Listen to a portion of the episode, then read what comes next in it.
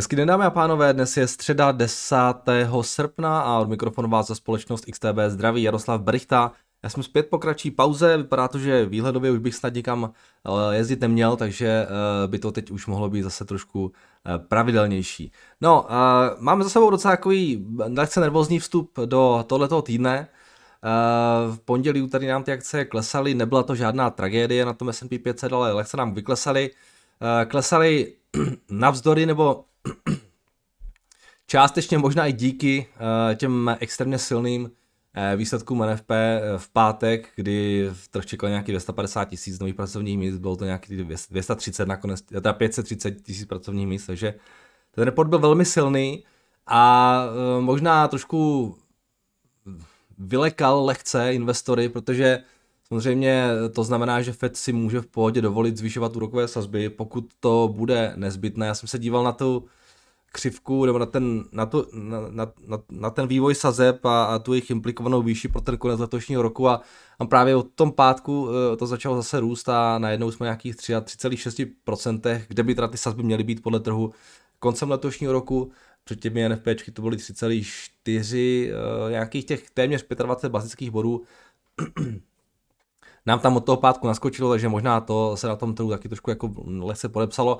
Uvidíme, eh, jak to Fed s těma sazbama bude mít. Samozřejmě eh, dnešek bude taky velmi důležitý, protože eh, dnes tam budou výsledky inflace. Od te, je, mám tam českou inflaci, se dívám. Česká inflace má být 17,9, no tak to uvidíme, ale nás zajímá americká hlavně. A ta by měla vyskočit na nějakých no, vyskočit. Měla by lehce klesnout z 9,1 na 8,7. Ta jádrová by měla růst z 5,9 na 6,1. A to bude samozřejmě, uvidí, to jestli tam bude nějaké překvapení směrem nahoru, tak by eventuálně mohlo být pro trhy docela nepříjemné, protože díky tomu silnému trhu práce eh, Fed může v pohodě, zdá se, eh, zvyšovat sazby i trošičku možná rychleji. Takže tohle bude velmi zajímavé, makro samozřejmě hraje roli. Eh, do toho tam máme výsledkovou sezónu, která teda eh, pokračuje, ale co v tomhle týdnu bylo takové trošku nepříjemné, tak eh, to, bylo, to byly ty reporty od Nvidia, která ještě teda nereportovala číslo za druhý kvartál, ale zveřejnila nějaký update na ten druhý kvartál. No a v tom varovala před slabšími než očekávanými tržbami, které, eh, dostávají, které se dost, které dostávají pod tlak horší prodeje v tom jejich gaming segmentu. Eh, ty se údajně propadly až o 44% v porovnání s tím předchozím čtvrtletím. A zdá se, zdá se, že eh, ten výplach na kryptu eh, se začíná projevovat, protože je na tom sekundárním trhu spousta samozřejmě použitých grafických karet, které dříve byly využívány k těžbě a teďka nejsou a, a, a ti mineři se ji zbavují za nějaké, normální ceny. Takže Tohle je prostě, jo, ten, ten crypto boom and bust je něco, eh, co pro tu Nvidia hraje roli. Hodně jí to pomáhalo v těch předchozích, řekněme, dvou letech, teď zase uh, se to trošku podepisuje na té výkonnosti. No a, a moc nepotěšil ani Micron, který taky přišel s updatem tentokrát včera a který čeká taky obtížné období během toho zbytku letošního roku i během toho příštího roku.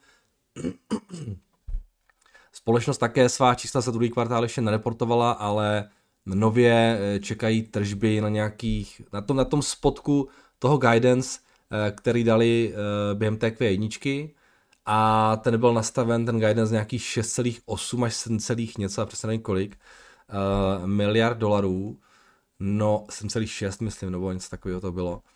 No a když se podíváme na ta očekávání, tak na Bloombergu, včera jsem se díval, bylo tam 7,2, takže tam 7, ale pořád je to, uh, jo, uh, se, oni říkají, buď to bude na 6,8 nebo níž, předtím to bylo 8,6 v tom, v tom předchozím čtvrtletí, takže tady se taky čeká uh, docela, docela významné zpomalení. Takže ten, ty semis to trošku schytávají. Micron včera klesalo kolik? Nějakých 3,7, ta Nvidia ta to schytala včera i předevčírem, včera to bylo 6, předevčírem to bylo 6,3, včera to bylo 4%, takže tady, tady eh, je trošku takový, jako negat, takový negativní dopad i na ty, na ty akciové indexy. Jinak včera uh, zase nejvíce ztrácel Nasdaq, pokračují nám v tom poklesu, hlavně ty růstové technologické společnosti, je to tak trošku nahoru dolů v těch posledních týdnech. když se podívám na tu výkonnost na tom, na tom Nasdaqu, tak schválně. Tak po tom růstu, kterýho jsme byli svědky koncem června a během toho celého července teď přichází lehká korekce, ale zatím, zatím nic zásadního. A když se podíváte na ty schodky, tak i v tom červenci, když nám to rostlo, tak tam byly větší propady, takže uvidíme, uh, uvidíme do těch, do těch dalších dnů, eventuálně týdnů samozřejmě. Jinak z těch dalších věcí, uh, tak včera se hodně řešil, uh, řešilo to Rusko, které zase přitahuje kohoutky, tentokrát uh, u té jižní části ropovodu Družba, není to plyn, ale je to ropovod tentokrát, který vede přes Ukrajinu, Maďarsko, Slovensko až do Česka. Tam ty dodávky se prý úplně zastavily, údajně kvůli tomu, že sankce brání v zaplacení transitních poplatků. Ta severní část družby zatím funguje bez nějakých komplikací, to je přes Bělorusko, Polsko, Německo. Tak uvidíme, co tady se bude odehrávat dál. Potom, včera jsem četl na Bloombergu docela zajímavý článek o tom, jak se mění situace na trhu s bydlením v oblasti zásob nových domů. Tady mám taky pěkný grafik k tomu. Tohle jsou v podstatě zásoby, a respektive, respektive prodeje eh, lomeno zásoby, znamená, eh, kdyby se, jo, kolik měsíců, za kolik měsíců by se eh, ty zásoby vyčerpaly při současném tempu prodejů. A tady jsme, no to není úplně celé, ale údajně už je to na nejvyšších úrovních od roku 2010. Uh, což je docela, docela zajímavé, protože samozřejmě ten trh s bydlením byl red hot ještě v, těch, v, tom, v tom minulém roce a teď dochází k určitému ochlazování. Četl jsem taky, že třeba trafik na webových stránkách stavařů je prý nejnižší od roku 2012. No a na jsou samozřejmě ty vysoké ceny nemovitostí, ale také vysoké úroky z hypoték. Takže tady dochází docela zajímavé ochlazování. Letos v červnu bylo prý ve výstavbě 824 tisíc Eh, nových domů, což je nejvíce od října 2006. Takže dochází k eh, rychlému doplňování těch zásob, což může být teoreticky docela problém pro ty stavaře, eh, kteří pořád mají dobrá čísla, ale protože oni pořád jako dostavují ty věci z toho minulého roku, mají ještě vysoké inventory, ale ty orders jim začínají trošku klesat, což bylo patrné i z té výsledkové sezóny, kdy tyhle ty firmy reportovaly. Když se podíváme třeba ten DR Horton, tak oni se tak nějak drží od to června, co se propadly, tak se to trošku zvedlo a, a tohle může být taky docela zajímavá story do té druhé poloviny letošního roku. Tak jeden z takových sektorů, který je možná trošku v ohrožení, stejně jako ty semis, eh, kde tak nějak tušíme, ale samozřejmě nevím, jestli to bude pravda, eh, že by ta druhá polovina roku mohla být docela, docela problematická. Takže to jsem chtěl zmínit a potom a ještě jedna věc, teď čerstvá, eh, co jsem četl ráno, Elon Musk eh, prý včera prodal akcie Tesly za 6,9 miliardy dolarů a podle toho jeho tweetu tady uh, proto, aby se vyhnul nepravděpodobnému scénáři, kdy Twitter přinutí do toho dílu a ne, nenajdou se partneři, kteří by mu ten deal pomohli financovat. Takže uh, taky jedna z těch zajímavých věcí eh, ze včerejška. Jinak, když se mrtneme na tu výkonnost jednotlivých akcí v rámci S&P 500, tak se na to podívat na všechny securities. Včera uh, jsme tam měli co z těch větších. Nvidia samozřejmě jsme řešili, uh, Salesforce 3, 4% do mínusu, AMDčka, jasně, Semiconductors, Applied Materials taky 7% do mínusu, Lam Research, další. No, ty to hodně schytali včera, ty semis. Uh, a jinak asi nic úplně, úplně zásadního tady.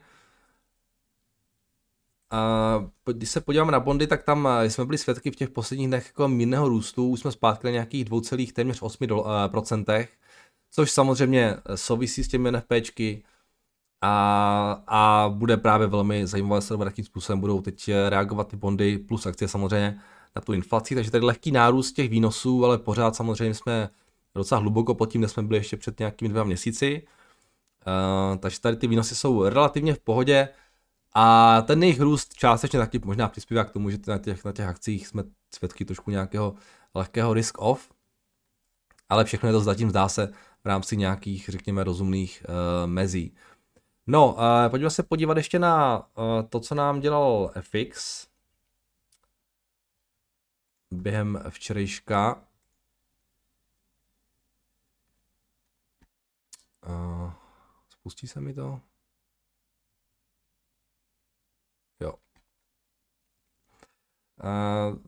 respektive i během těch posledních pár dnů, co jsem tady nebyl, ale tam zase žádné velké změny nejsou. Eurodolar 1.02, uh, tady tam tak rychle proletíme. Tady náhodou něco zajímavého, ale zdá se úplně, že ne. A tohle ta reakce na ty NFPčka v pátek to docela pomohlo dolaru na páru s jenem, a ten se momentálně drží stále na těch 134 dolar, jenek za dolar každopádně. A jinak eh, v podstatě na všech těch ostatních minách, protože tam byla nějaká reakce v ten pátek, tak jsme se plus minus tak nějak vrátili, nebo jsme se drželi. Eh, kačka nějaký 23,90, tady žádné velké změny nejsou. Zlato 17,90, stříbro nějaký 20 dolarů. Ropa stále levná, i když nám trošku se zvedla eh, z těch sub 90 dolarů. Teď jsme zpátky na 90 dolarech. A ty indexy se taky relativně drží. Um, Bitcoin nějaký 20, 23 tisíc, tady žádné velké změny nebyly. Jo.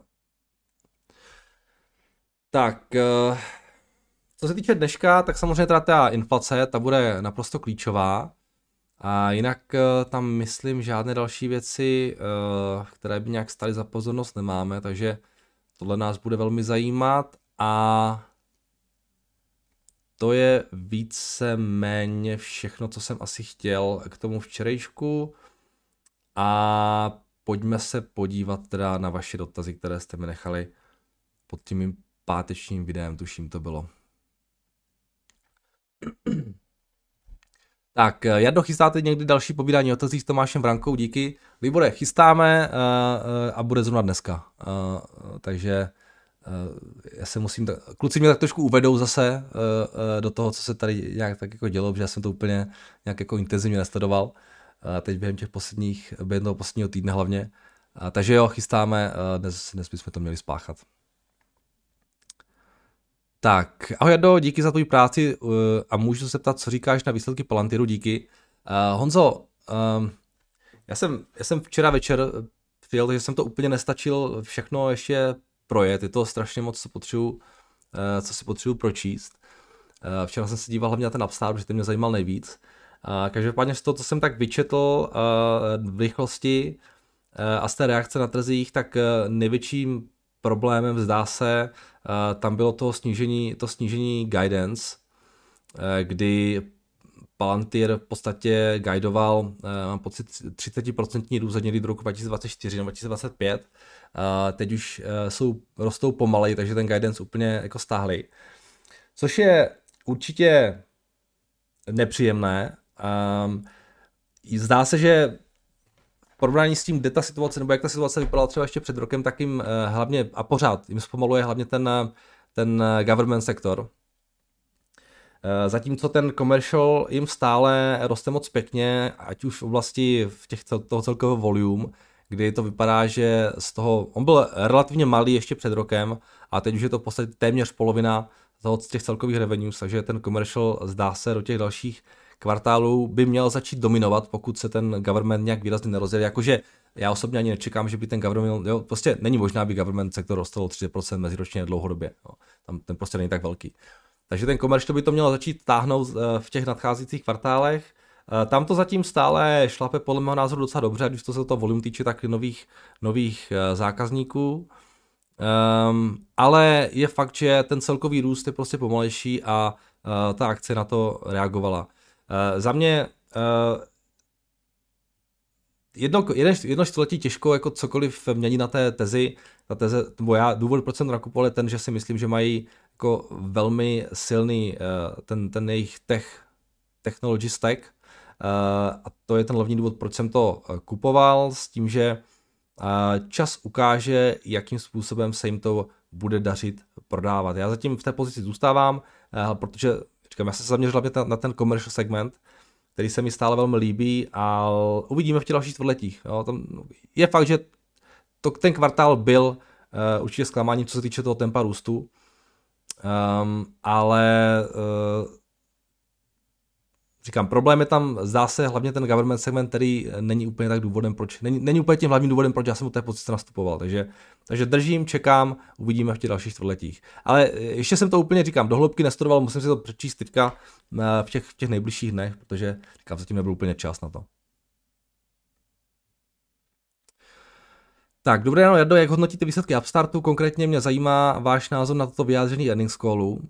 Uh, furthermore, while we continue to believe that it doesn't make sense for Upstart to become a bank, we decided it make sense uh, to at times leverage our balance sheet as a traditional bridge uh, to this committed funding. I acknowledge, I acknowledge that this is a shift relative to what we planned and communicated early this year. Jo, změnila se, změnila se díky tomu vaše investiční teze. Petře, tohle je uh, ta část earnings callu, která tam byla v podstatě nejvíc uh, řešená. Já jsem to poslouchal právě včera večer ještě. A, a samozřejmě souvisí s, tou, s, tím, s tím jejich balance sheetem.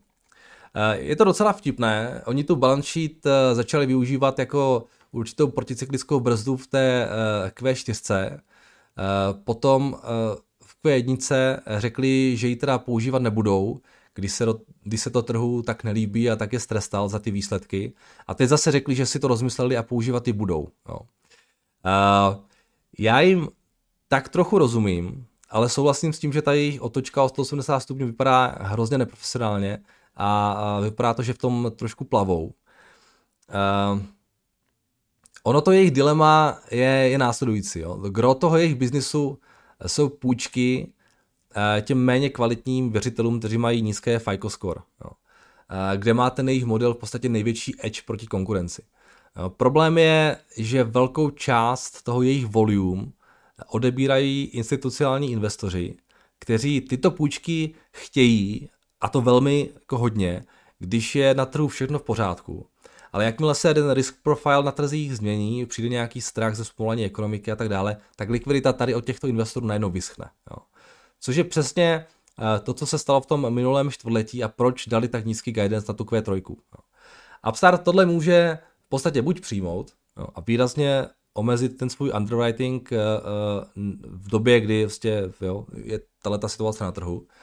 A nebo část těch půjček prostě nabere do své bilance, protože jim, oni jim věří a zrovna teď, v tuhle tu chvíli, podle nich, kdy je oni nejmenší zájem, tak nabízí nejvyšší nebo nejvíce atraktivní výnos. Jo. A teďka, je to správný krok nebo špatný krok? Jo. To, je, to je otázka pro, pro každého investora, aby si tohle zvážil, uh, protože samozřejmě tímhletím do toho biznisu představujete, nebo tímhletím do toho biznisu vstupuje nějaké další eh, riziko, které může fungovat samozřejmě oběma směry. Jo pokud by přišla, nebo pokud by se ta recese nějak výrazně zhoršovala, tak samozřejmě oni na tom portfoliu eh, budou generovat uh, nějaké ztráty uh, díky tomu, díky tomu, díky těm změnám toho fair value jo, adjustment u, těch, u, té, u té value těch, těch půjček. Na druhou stranu, pokud by teď se ta situace začala zlepšovat a oni, oni teď nakoupili nějaké ty, nějaké ty, ty půjčky, tak jim to může jako, jako solidně pomoct na tom bottom line. Jo. Takže je to nějaká, je to nějaký další prvek, eh, který do toho biznisu vstupuje. Eh, když oni se bavili o tom, že oni se hodně ptali ti analytici eh, na to, jak jako velká má být ta balance sheet a že by, to mohlo, že by ta cash, kterou mají na ruce, že by to mohlo podpořit klidně navýšení těch půjček nějaký, na nějaké 2 až 3 miliardy dolarů, tak tam oni řekli, že vůbec, že to nehrozí, že tak velké nemají absolutně v plánu a že, že se bavíme o nějakých, řekněme, myslím, řekli several hundreds of million dollars, něco takového. Tak řekněme, že bylo třeba 200, 300, 400, 500 milionů, těžko říct. Jo tak za předpokladu, že by eh, na tom po, po portfoliu 200, 300, 400, 500 milionů eh, měli nějakou potom 10% ztrátu, tak se bavíme o 20, 30, 40, 50 milionech dolarů, což není eh, nějak jako extrémní částka na tom bottom line, vzhledem tomu, že eh, eh, ten biznis, pokud funguje, pokud ta situace na těch tezích je normální, tak je schopný generovat třeba 150-200 milionů dolarů, nebo byl schopný generovat 150-200 milionů dolarů. Takže je to věc, se kterou podle mého názoru investoři musí počítat a nějak si to v hlavě eh, přebrat. Na té mé tezi se nic nemění, ale biznisově tady se prostě objevuje prvek, se kterým potřeba kalkulovat a který už tak, cyklické, už tak cyklického biznisu dělá možná ještě trochu cykličtější. Osobně bych preferoval, kdyby to nedělali a tuhle, a tyhle ty cykly spíše vyseděly na nižším volume, ale není to pro mě, říkám, důvod eh, se té pozice zbavit, protože mně se ten biznis na těchto cenách pořád líbí. A když přemýšlím nad tím, jestli kdybych neměl žádnou pozici, jestli bych teď na těchto těch cenách přikupoval, tak ta odpověď ano. Jo. Takže uh, to je důvod, proč, proč uh, to, to určitě prodávat nebudu, proč to dál držím. Uh, co tam trošku zapadlo v tom kolu, ale co, mě, co pro mě je zase jako klíčové, stejně jako to Palantiru, tak je to, že jim rostou, rostou ty počty partnerských bank docela dost, rostou jim uh, moc pěkně ty dealershipy, ty autodealers, jo, uzavírají nové nové smlouvy, což ukazuje, že o ten produkt je zájem. A to je pro mě jako hlavní důvod, že v té pozici stále zůstávám, jo, protože pořád jsem přesvědčen o tom, že ten problém je především cyklického charakteru, jo, ne, biz, ne, ne toho biznesového. Takže asi tolik uh, k tomu No, uvidíme, uvidíme v těch dalších. Ten guidance byl docela slabý, no hodně slabý. Um, a ku podivu, teda byl jsem překvapený, že se ta akce nepropadla víc, protože nevím, jsme nějaký 29, 28, uh, potom potom up guidance na tu Q2, nevím, před tím měsícem to bylo 24, mám pocit, jsme se dostali až. Takže se to docela drží, no uvidíme, co bude v těch dalších čtvrtletích. No. Já si rozhodně u této pozice, rozhodně si si počkat na to, až, až z tohoto cyklu, ježíš se tady novrtá, uh, doufám, že to neslyšíte, Eh, rozhodně si chci počkat na to, až z tohohle cyklu vylezeme, jakým způsobem se ta akce bude chovat. Tak, uh, jdeme dál. Uh, mohu se ptat, co říkáte na zaslavovo rozhodnutí vyhodit uh, do koše film Bad Girl za 90 milionů uh, dolarů, díky. Uh, tak uh, z toho, co říkali na tom earnings callu, tak docela jasně vyplynulo, uh, že, když to oni to řekli tak kulantně, ale že si mysleli, že ten film za nic nestojí. Jo. A proto ho nechtějí ani zveřejňovat, protože eh, oni tam mluvili něco o tom, že, o tom, že to DC, že, že chtějí mít desetiletou vizi toho, jak to všechno bude vypadat, stejně jak to udělali Disney eh, z Marvely, což za mě je úplně jako super, že, že to takhle dělají.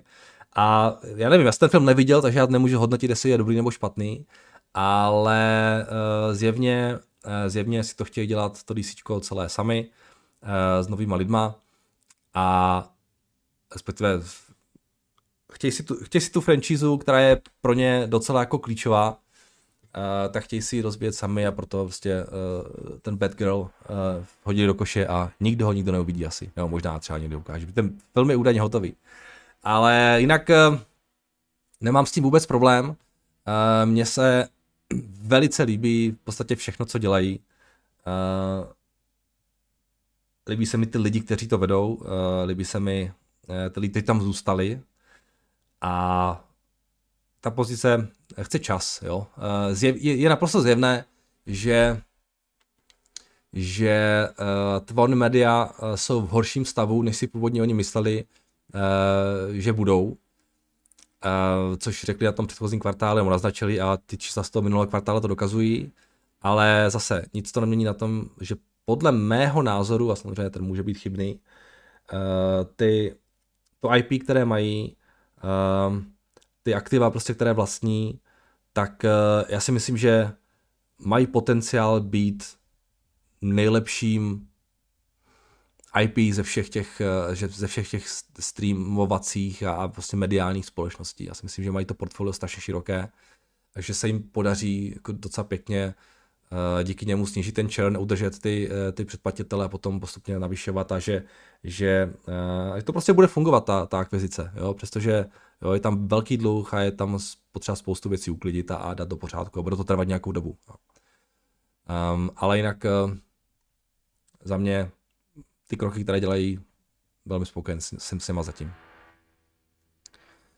Tak, uh, Dobrý den, chtěl bych se vás zeptat, proč poslední den, pra, uh, poslední den padá akcie Tyson uh, Foods, mějte pěkný den. Uh, Adame, nevím, nedíval jsem se, co se tam děje, asi výsledky reportovali, ale nesledoval jsem to, takže uh, nemám tušení.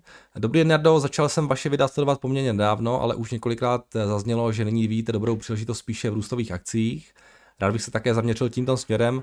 Nemohli, by se, nemohli byste nějak v rychlosti shrnout, které firmy by se mohli vyplatit, mohlo vyplatit sledovat, jinak díky za, za skvělý pořad. Uh, Tak eh, vzhledem k tomu, že jste tady nový, tak upozorním na to, že tohle rozhodně nejsou nějaké investiční doporučení a rozhodně nedoporučuji kopírovat mé obchody. Já jsem se zaměřil na růstovky, to je pravda, ale v podstatě mám do toho portfolia jsem zařadil čtyři a na třech jsem ve ztrátě. Jediné, co mi teďka eh, vychází z těch, kde jsem eh, naskočil, tak to je ten trade desk, jinak Palantir, Upstart i Roku mám ve ztrátě, takže zatím žádná sláva. A, ale ten můj názor je, takový, jo, že podle mého názoru ty růstové společnosti dneska jsou strašně byty. A pokud se vám podaří najít firmu, která eh, tady bude za 10 let a která bude schopna v těch nadcházejících letech růst, tak jsem téměř přesvědčen o tom, že už teď je levná. Jo. Problém je samozřejmě s tím tu společnost najít. Jo. Já jsem si vybral tyhle ty čtyři. Uh, uvidíme, jestli uh, to rozhodnutí bylo správné nebo špatné v těch nadcházejících letech. Um, uh, ale i kdyby bylo špatné, tak ten můj názor, že jsou na trhu stále velmi jako dobré levné růstové společnosti stále platí. Jo. Jenom prostě musíte najít tu správnou, která bude schopna dlouhodobě růst. Jo. A já, bych vám možná doporučil podívat se uh, na, na Twitteru na nějaké firmy, které uh, jsou, nebo někde prostě, které mají největší, největší ztrátu za poslední rok. Garantuju vám, že všechny tyhle ty firmy, nebo téměř všechny budou ty růstovky. Bude mezi nimi spoustu junku, ale bude mezi nimi podle mého názoru několik, několik eh, těch budoucích vítězů a udělejte si na to názor sám. No, já jako těžko eh, tady budu dávat nějaké typy. Eh, říkám, to, co dělám, to tady, to tady, to tady zmiňuju, ale to nutně neznamená, že to je samozřejmě správné rozhodnutí u mě. Jo? To je prostě jenom nějaký můj názor a až čas ukáže, až čas ukáže, jak, jak, to, jak to dopadne všechno. Um, jo, takže žádné typy tady dávat nebudu nad rámec, jako, nad rámec zmiňování toho, co děláme já osobně, ale zase s tím disclaimerem, že to nejsou žádné typy. uh,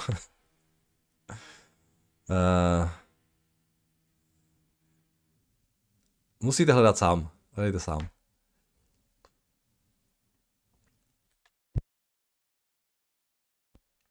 Tak, jdeme dál. Dobrý den, Nardo, prosím o vysvětlení, co se děje se společnostmi uh, a jejich akciemi v případě, že jsou akviz, akvizovány jinou společností. Aktuálně Activision Blizzard je ak, akvizována Microsoftem, iRobot uh, Amazonem, uh, nebo diskutovaný Twitter odkupem Elona Muska, děkuji za vysvětlení. Tak co se děje s těmi akciemi?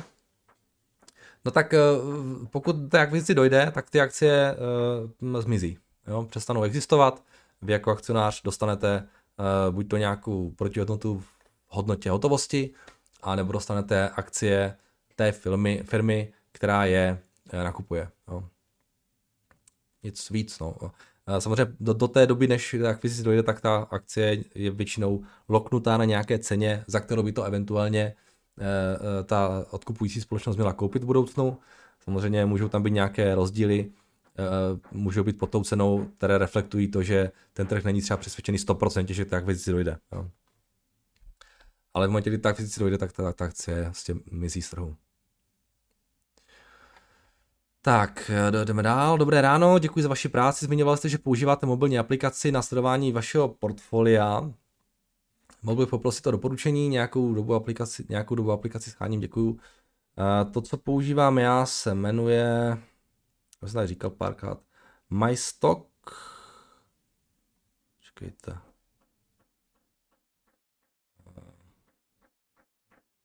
O aplikaci. MyStocks Portfolio se to jmenuje. Je to taková modrá ikonka s bíkem a grafem. A možná jsou nějaké lepší, ale mě tohle stačí. Tak, eh, jdeme dál. Ahoj Jardo, můžeš se podívat na Tevu. V poslední době nám hezky vyrostla, co je zatím. Uh, Tebu jsme tu měli nějakou dobu zpátky, vyrostly nám po těch výsledcích uh, a potom, co to vypadá, že už mají z krku uh, velkou část těch, těch opio, opio, opiátů, těch žalob uh, s většinou států, ještě tam chybí pár států, ještě to není úplně komplet, ale, ale ježiš, to roste tak moc, to jsem se nevšiml. Ale tohle byl ten hlavní důvod, řekl bych. Ta firma postupně prostě funguje, šlapé splácejí dluh a uh, čím více toho dluhu splatí, tak tím, jako podle mého názoru, tím vyšší by ten multiple potom měl být. Um, tohle jsou ty hlavní důvody. Solidní, solidní čísla a hlavně vypadá to, že to, ten problém s těmi žalbami, který byl, který byl taky jako velkým rizikem a hodně to akci držel dole, dole tak, uh, tak uh, vlastně tu firmu trošku trápil, no, takže tohle je long term taky, myslím, hra trošičku a jo, oni potřebují oni potřebují dělat to, co dělají a to samo o sebe by mělo přispět tomu, že ta, ta value té firmy poroste. Ještě tam je potřeba splatit docela dost toho dluhu, aby se dostali nějaké, ale už jsou na nějakých relativně slušných úrovních, ale oni chtějí trošku ještě níž, mám pocit. To je několika násobek té EBITDA, přesně nevím kolik. Ale, ale jo, mají pěkný cashflow, to dělají, to, to používají na splácení dluhu. Um, díky tomu to enterprise value jo, může začít trošku klesat na té straně toho dluhu a více peněz zůstane pro ty akcionáře. No. Tam všechno jde správně, správným směrem, ale zase je to taková pozice, která prostě chce čas. No.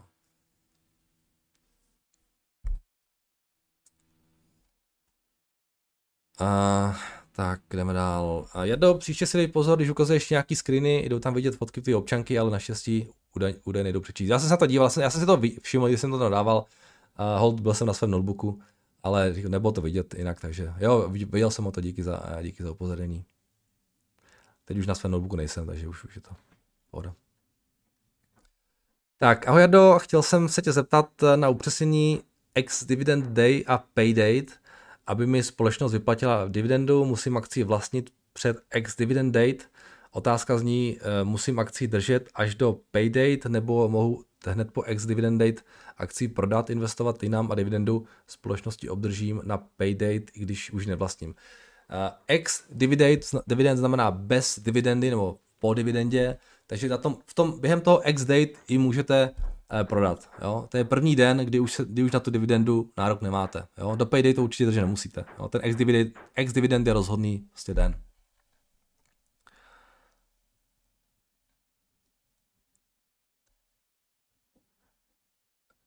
Teďka přesně nevím, přiznám se, jestli ten ex-dividend znamená, že Víte co, ra, radši to držte ještě den potom. Jo?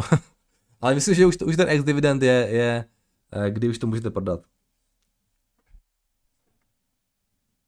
Každopádně do payday to držet nemusíte, to je, to je, to je jasný. Tak. Uh...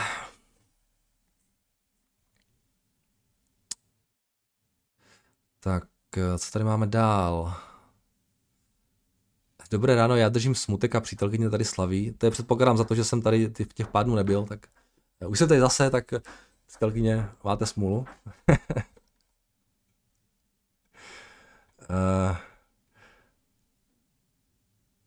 tak zdravím pane Brichta, myslíte si, že může nižší spotřeba ropy souviset s rostoucím prodejem elektromobilů? Nemyslím si, Ondro. Myslím, že tohle, tohle nebude tak, tak velký faktor. OK, YouTube mi zmazal link, takže aspoň takto info. Seeking Alpha má letní výprodej a to, je, a to, to jsou 50% zlevy. No, vidíte, tak Seeking Alpha ve slevě. Uh, chtěl bych se vás zeptat na společnost Prologis, neznám, Fando. Uh, trošku nám je představte a pak se na ně třeba podíváme. Tak, tohle je tady YouTube a pojďme ještě na Maže to dotazy, protože tady, má, tady to mám docela dost. Já jsem skončil kde? To byl ten match group a tady nějaký doplnění k tomu ještě, OK. Tak tady ještě doplnění k tomu match group. To je ten uh, Tinder, jsme tady řešili. Eh, mají několik seznamek, jen jsem je neuvedl po celém světě, různé akvizice seznamek v jiných zemích, k aktuálnímu počtu lidí. Například Tinder uh, měl v první čtvrtletí roku 2022 10,7 milionů předplatitelů, což je mnohem více než jakákoliv jiná online seznamovací aplikace. Eh, má více než 75 milionů aktivních uživatelů. No, to je krásný poměr, 75 aktivních, 110 milionů platí. Například seznamka Mačkom, eh, podle nejnovějších statistik je Mačkom 30 milionů aktivních uživatelů.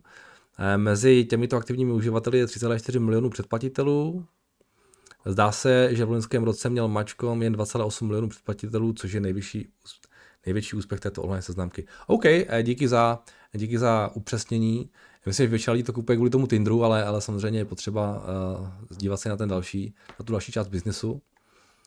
Takže, takže to ještě k tomu doplnění, děkujeme. A tady máme od Karla dotaz na Twilio. Zdravím Jardo, já děkuji moc za každé nové ráno a rád bych se ptal na společnost Twilio. Společnost vytváří a spravuje aplikační programová rozhraní, kousky kódu, které mohou ostatní vývojáři použít do své vlastní kódové základny a získat tak přístup k nástrojům z vývoju vysoké úrovně.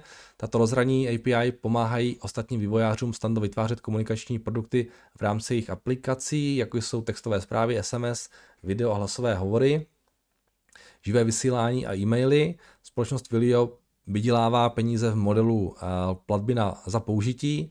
Například SMS zpráva stojí v průměru 0,0075 dolarů. Pokaždé, když aplikace pingne rozhraní API společnosti Twilio, to umožní společnosti růst na spolu s jejími zákazníky, eh, mezi které patří velké organizace, jako je Lyft, Airbnb, teď akcie znamenaly celkem pokles, mohl bys na Twilio mrknout do Bloombergu. Jasně, můžeme se na ně podívat. Uh, to je taky taková docela zmiňovaná firma. A já jsem asi napsal. Ukažte. Tak jedna z těch růstovek.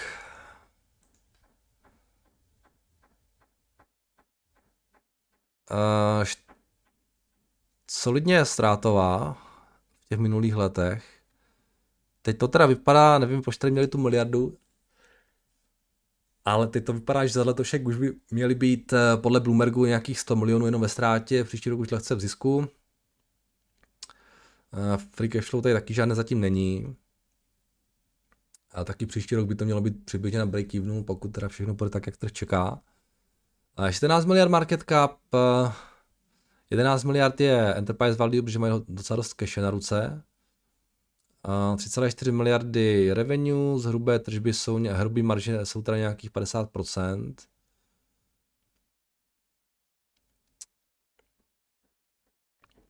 Ta valuace samozřejmě byla úplně jinde uh, v těch, v těch minulých letech, tam jsou nějakých 40-50 miliard dolarů. Um, takhle, na první pohled to nějak levně nevypadá, protože samozřejmě nejsou zisku, není tady moc uh, uh, co hodnotit a je to o tom, že je to o tom vašem dojmu z té společnosti, o tom, jaký mají produkt a jakou mají před sebou růstovou runway. Pokud se domníváte, že je to nějaký výborný produkt, který bude schopen růst, tak jak tady třeba Bloomberg predikuje v těch nadcházejících letech, tak uh, proč ne?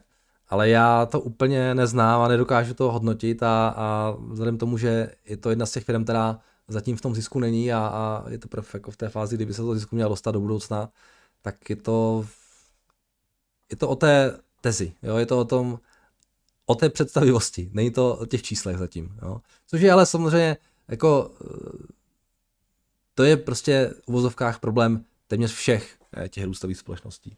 Jo? Že je to o té vaší představivosti toho, co do budoucna, čeho do budoucna budou schopni. Jo? Um, řada firm ta očekávání nenaplní, najdou si některé, které je naplní. A pokud je to podle vás Twilio, tak uh, ta cena může být, uh, řekněme, jo, odpovídající na těch 11 miliardách enterprise value, ale já nevím, jo, já nemám na to žádný názor. Jo. Takže nedokážu nedokáže to ohodnotit, ten biznis. Takhle ty čísla, takovýhle, těch, takovýhle růstových společností za tyhle ty ceny je pořád jako docela dost, jo. Když musím říct, že možná je to, jako patří možná, no ne, nevím, nevím, nedokážu, nedokážu to ohodnotit, jo.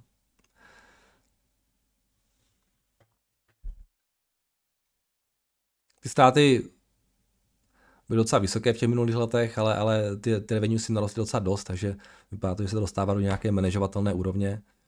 A, ta cesta k profitabilitě tam asi je nějaká. No. Ale říkám, ten business moc neznám, takže těžko, těžko cokoliv tady hodnotit. Tak, reakce na páteční komentář k tomu benzínu a ropě. Dobrý den, reaguji na váš páteční komentář, kdy jste umluvil o klesající ceně ropy a klesající spotřeby benzínu v USA. Zde je pár mých poznámek k situaci a proč si myslím, že spotřeba benzínu ve skutečnosti neklesá, ale stoupá a cena nafty klesá krátkodobě a půjde nahoru. Eh, klidně až na 180 dolarů za barel. Případně ne o moc níž, níž než na 80 dolarů za barel. Omlouvám se, je to delší, ale stručněji to nešlo. Spotřeba benzínu. Spotřeba benzínu podle EIA není údaj o spotřebě benzínu na čerpacích stanicích. Je to údaj zachycující dodavatelský řetězec na velkou obchodní úrovni. Eh, čerpací stanice mají zásoby a proto nenakupují pravidelně, ale jen tehdy, když cena klesá. Pokud stoupá, vyčkávají. Zásoby čerpacích stanic v USA jsou celkem na 83 až 111 milionech barelů benzínu, to znamená neklesla reálná spotřeba obyvatel, klesly pouze dodávky benzínu směrem k čerpacím stanicím. Podle analýzy GasBuddy ve skutečnosti spotřeba benzínu minulý týden stoupla o 2%, na rozdíl od EIA, která uvádí udávaný pokles 7,6%. Ropa. I přes recesi poroste poptávka, čínská ekonomika se otevírá, poptávka plus 1 až 2 miliony barelů. Indonésie plus 40% proti 2019, Japonsko na pre-covid číslech. A výrazně vyčerpané rezervy SPR, které je potřeba doplnit. Ban na ruskou ropu do konce roku, hurikánová sezona v USA, Jasně, pokud bude nízká ropa, nebudou firmy investovat do produkce a tím pádem se bude nedostatek zvětšovat. Zastropování cen pohonných hmot nic nenutí k omezení spotřeby. Ropa ani pohonné hmoty nezlevní, protože stále bude nedostatek, proto bude cena ropy vysoká a to v delším horizontu, aby to jednak snížilo spotřebu a pak, aby firmy byly ochotné investovat do zvýšení produkce. Dlouhodobá podinvestovanost, chybí cirka 520 eh, miliard dolarů jen pro zachování současné produkce. Eh, rafinerie eh, jedou téměř na 100% a produkce stále nezvládá pokrýt současnou spotřebu, natož budoucí, která roste 1 milion barelů ročně. Reálné je, že třeba cirka 600 až 700 dolarů, 700 miliard dolarů investic které se ale na vyšší produkci projeví až za 5 až 7 let. Pro srovnání v recesi 2011-2014 rostla spotřeba ropy o 1 milion barelů denně, každý rok při ceně 130 eh, dolarů za barel. Tady jsou ještě zdroje. Já jsem se na ty zdroje díval, Honzo. Eh, tady ta vaše teze k, těm, k tomu benzínu, eh, to je zajímavé. Já jsem nevěděl, že to je, že ta čísla jsou brána z těch, z těch zásob, respektive z toho, kolik, kolik nabírají toho benzínu ty, ty benzinky. Pokud tomu tak je, tak eh, to smysl dává, eh, ale říkám, nevím úplně, já jsem vzal ten článek na tom, na tom Bloomeru, který jsem četl a, tam ten graf, takže to je zajímavý, eh, díky za upřesnění, ještě se podívám na to trošku víc. Jinak co se té ropy týče, tohle, ta vaše teze je si myslím jako legitimní, a spousta lidí jde do těch ropných společností právě na základě tady toho, co píšete vy. S tím, s tou podinvenost, podinven, podinvestovaností já souhlasím.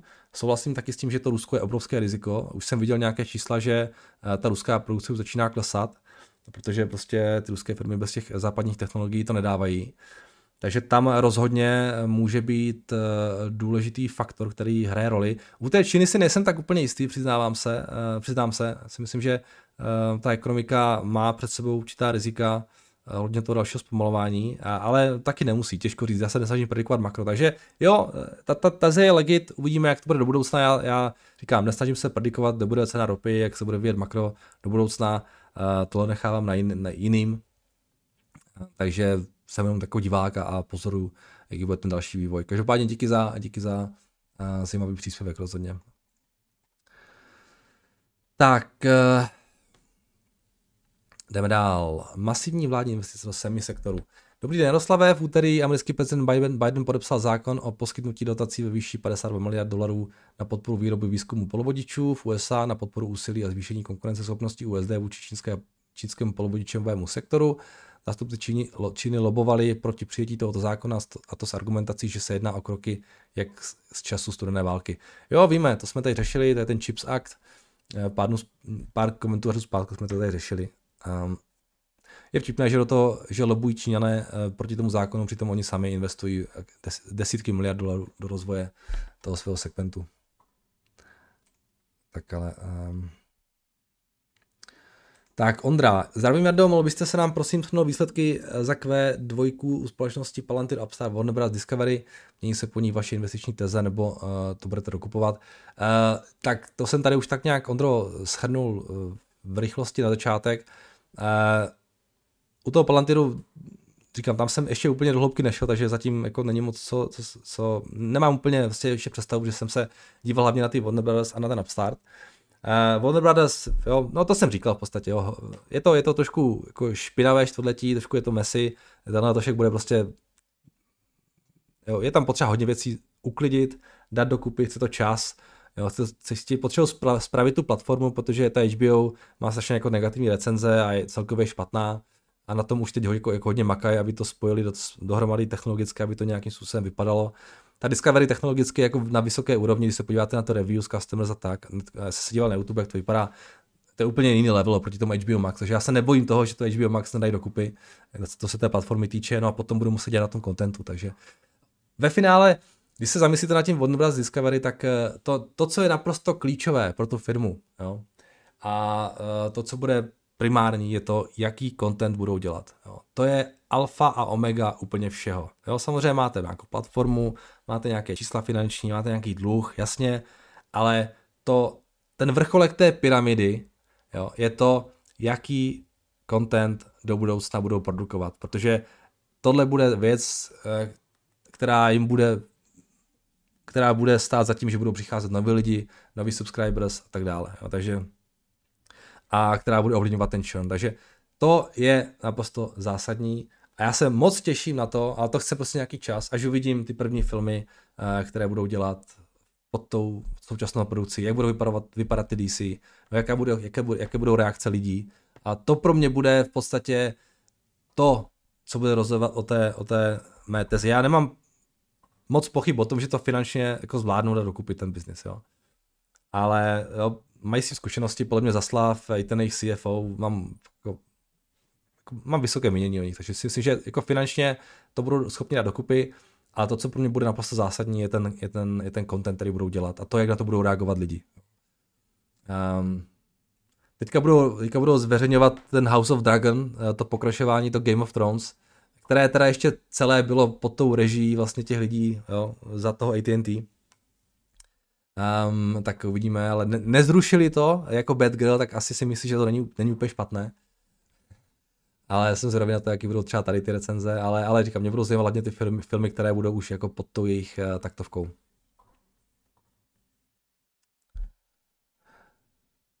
No a ten Upstart, tam je potřeba vysedět ten, eh, tady tenhle ten crazy, to je crazy cyklická prostě akce, je potřeba vysedět tady tenhle ten uh, downturn, který souvisí s tím, že prostě jo, ti investoři zmizeli a strašně mě zajímá, jak se ta akce bude chovat, až přijde nějaká normalizace na tom trhu s půjčkama. Takhle na první pohled, když se zamyslím, tak asi, i když jsem úplně se na ty čísla tak nedíval, tak asi největším zklamáním je pro mě ten Palantir.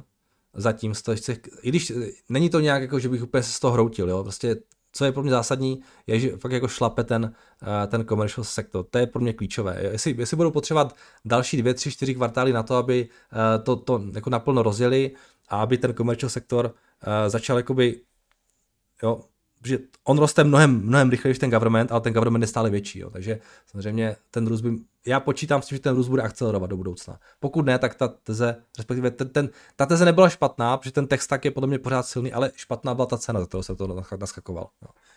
E, takže Jo, na to si ještě počkám, jinak eh, z toho Upstartu i z toho Watermedia, já z toho mám docela dobrý, dobrý pocit, jo, já si nemůžu pomoct, jako mě, mě to, přestože ta akcie reagovala negativně v obou těch dvou případech, tak nějak jako úplně se, se, se jako netrápím těmi čísly.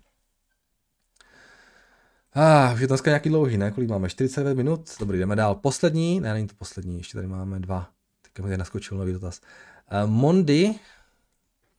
Ahoj Jardo, náhodou jsem narazil na firmu Mondi a protože jsem historicky pracoval na jednom z jejich projektů v Polsku, jako projektant parní turbíny. Rozhodl jsem se na tuto společnost podívat blíže, tak to je super.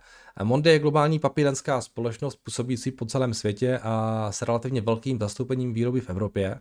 Vyrábí velice široký sortiment papírenských výrobků, které denně používá asi každý.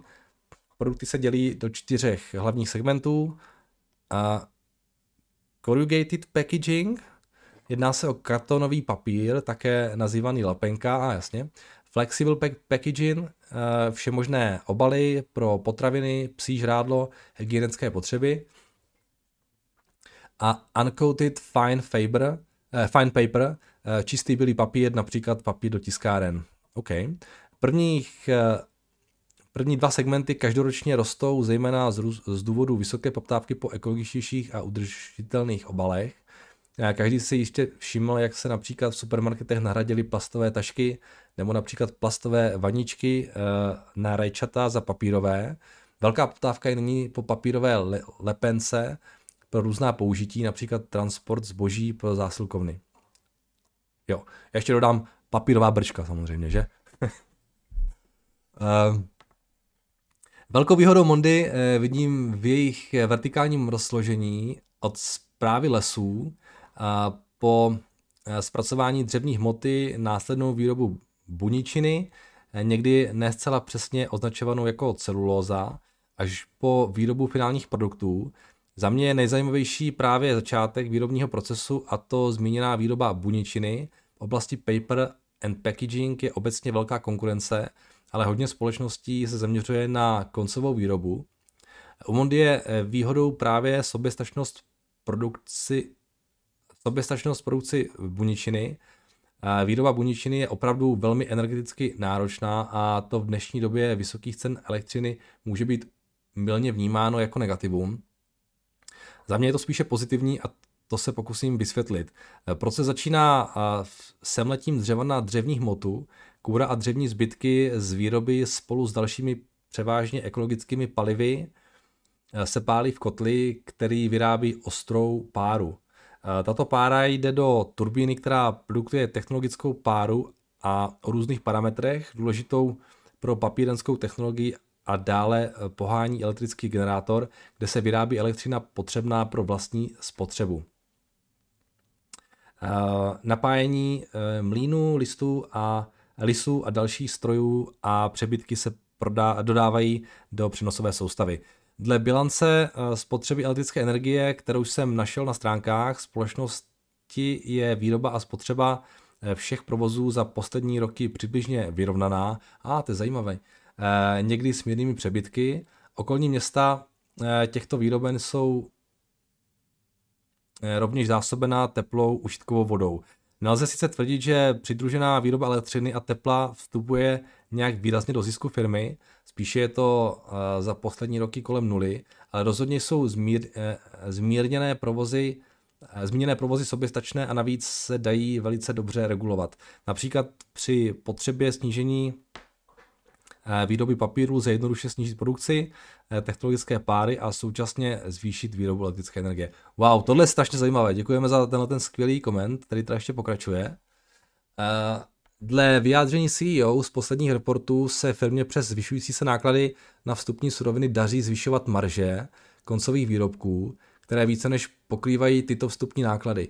Přestože na ESG ratingy úplně nekoukám, tak vzhledem k velmi ekologickým provozům recyklaci a bezodpadové výroby má Mondy dle MSI ESG rating 3A. Mondy působí po celém světě, ale za posledních několik let investovalo přes miliardu eur do různých modernizací ve střední a východní Evropě.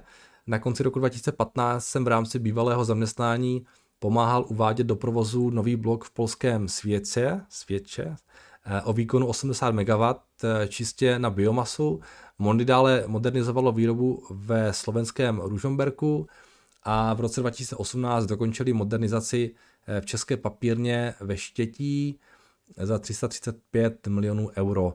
Nevýhoda u Mondy je expozice v Rusku, cirka 10% produkce, 12% odbytu. Eh, zejména jde o obrovský blok Sikviftar na severu Ruska, Mondy hned asi měsíc po začátku války na Ukrajině rozhodlo o odchodu z Ruska a nyní se snaží ruská aktiva eh, divestovat. Pro pár akcí od letošního března se mi, eh, mi ale přijde přehnaný, velká expozice ve střední a východní Evropě je asi také brána jako riziková. Mondy se nyní obchoduje s price earnings kolem 10, forward kolem 7. Firma je málo zadlužená a vyplácí dividendu 3,7%. Nyní vyšly poslední eh, pololetní výsledky, které mi přijdou na první pohled super, přesto jde cena akcie spíše na jich. Mohl bys prosím kouknout do Bloombergu na, nějaká, na nějaký čistý, na nějaká čísla a výhled? Eh, předem se omlouvám za dlouhý mail a představení možná nudné defenzivní společnosti. Děkuji za tvrdý komentáře, při se daří. Petře, absolutně se nemáte za co omlouvat, to byl naprosto fantastický komentář. Uh, moc krát za ně děkuji, já jsem strašně rád za tyhle ty komenty a tohle je fakt skvělý. Uh, perfektní představení, uh, strašně zajímavě jste to napsal a uh, dává to jako smysl. A je fakt zajímavé, že jsou takhle soběstační, což je jednoznačně jako obrovská konkurenční výhoda oproti těm firmám, které, jak píšete, se zaměřují hlavně na ten koncový produkt, které momentálně pravděpodobně čelí jo, uh, taky nějakému tomu nákladu, nějakém, nějakému tomu růstu nákladů. Takže tohle je fakt, fakt, fakt zajímavý. A díky za to, pojďme se na to podívat. Samozřejmě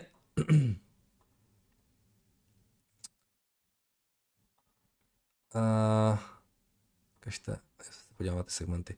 Jo, tohle jsou oni, Mondi, se radši ujistím, ať to zde ukazuji nějakou jinou firmu. Jo, to je ono.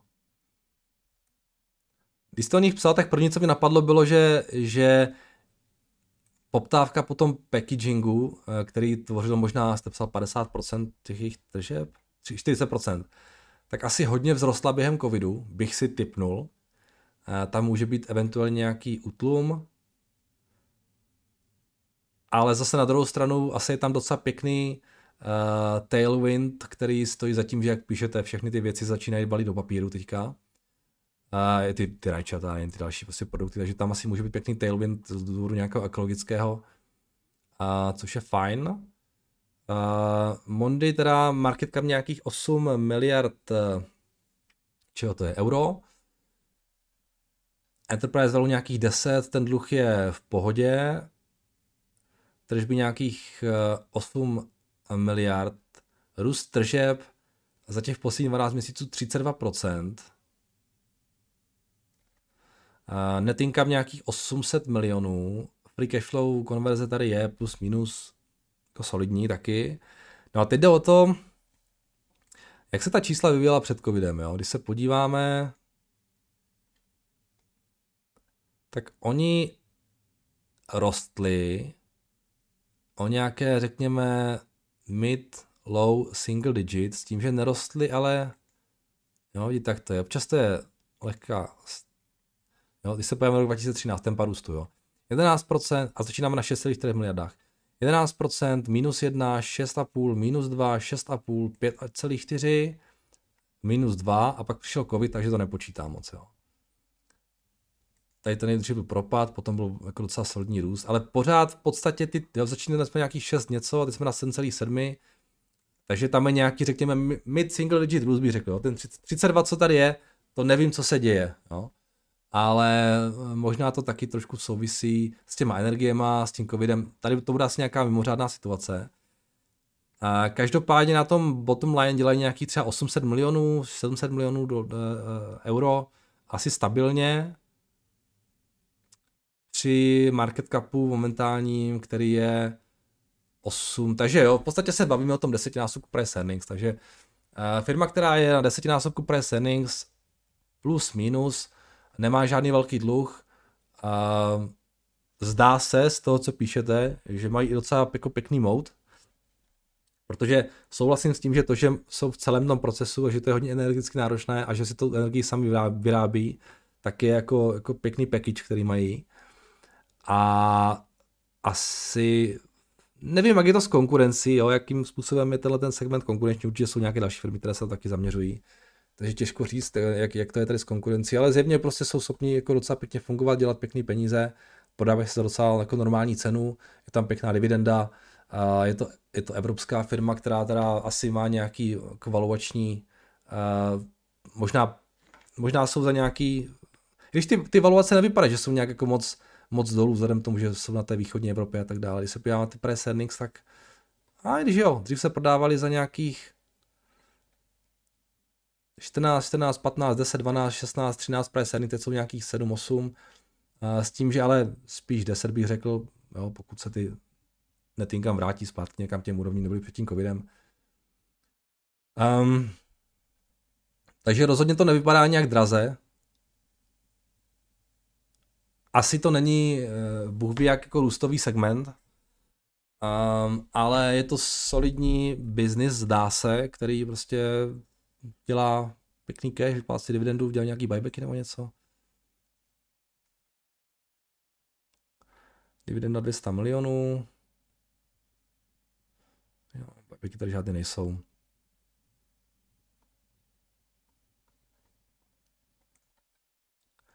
Nevím, jak to mají s tou konkurencí, ale takhle na první pohled to vypadá jako docela pěkná firma, evropská, relativně dobře oceněná, žádným velkým dluhem. Proč ne? Já myslím, že to je fajn.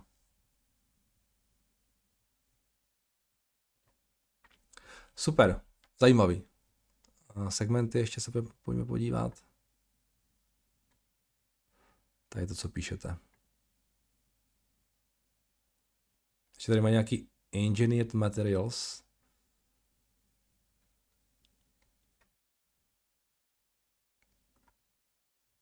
Zajímavý. Skvělé. Díky moc Petře za zajímavý tip. Až bude možná trošku času, tak, tak inspirace pro mě podívat se na nějakou další společnost. Skvělé.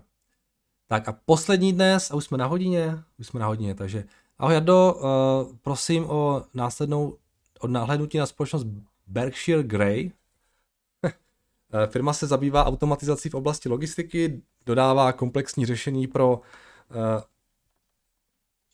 nahrazování manuální práce automatizací, hlavně třídění, sběr a přesun všech možných produktů, zboží, uh, psaní. Firma v současnosti dodává řešení pro FedEx, Walmart, Target a podobně, vlastní stovky patentů, plánuje zdvojnásobit počet zákazníků během 2022 a počítá s budováním sítě strategických partnerů. V posledních týdnech se domluvila například s jedním z největších výrobců průmyslových robotů, ABB, na alianci pro poskytnutí robotických řešení s umělou inteligencí, což může velmi pomoct s obchodem a rozšířením povědomí o této společnosti. Dalším zajímavým milníkem může být dohoda o nových vývojových aktivitách s FedExem, v případě nákupu zboží za minimálně 200 milionů dolarů.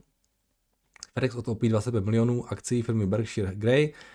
Jako riziko stále vidím v samotným obchodním modelu těchto logistik fulfillment řešení. Je to extrémně komplexní automatizace a vidím zde paralelu s autonomním řízením. 100% řešení zatím neexistuje. Například jsem poslouchal podcast s DHL ředitelem vývoje, kde popisoval, že v současnosti pouze 5% balíků projde logistickými centry bez lidského přičinění. Hm, zajímavý, čekal bych, že to bude víc. Uh, OK, takže samozřejmě jako myšlenka je taková, že to bude víc, oni na tom vydělají, jasně. Uh, Berkshire Grey říkáte, logistika, neznám, podíváme se. Když tady je řeč o Berkshire, tak to je většinou jiná Berkshire. Um, tak uh, zajímavé, že jsou tady dvě firmy takového názvu. Uh, Berkshireská šeť. uh, šest, uh, takhle. No jasně, no, to je ale... Žádné tržby, žádné zisky, těžko, no, těžko.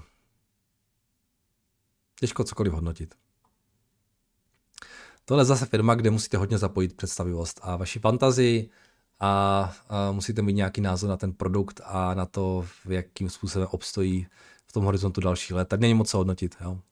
A zní to zajímavě, co jste napsal, ale já je bohužel neznám, nedokážu, nedokážu nějak eh, blíž k tomu nic říct, za čísla žádná tady nejsou. Jo. Mají nějaký 47 milionů na revenues, ale 100 milionů ztráta, takže tam jako není moc co řešit. Dobrá, to je všechno. Děkuji za vaše uh, otázky. Pište samozřejmě dál a uslyšíme se opět zítra. Mějte se krásně a naslyšenou.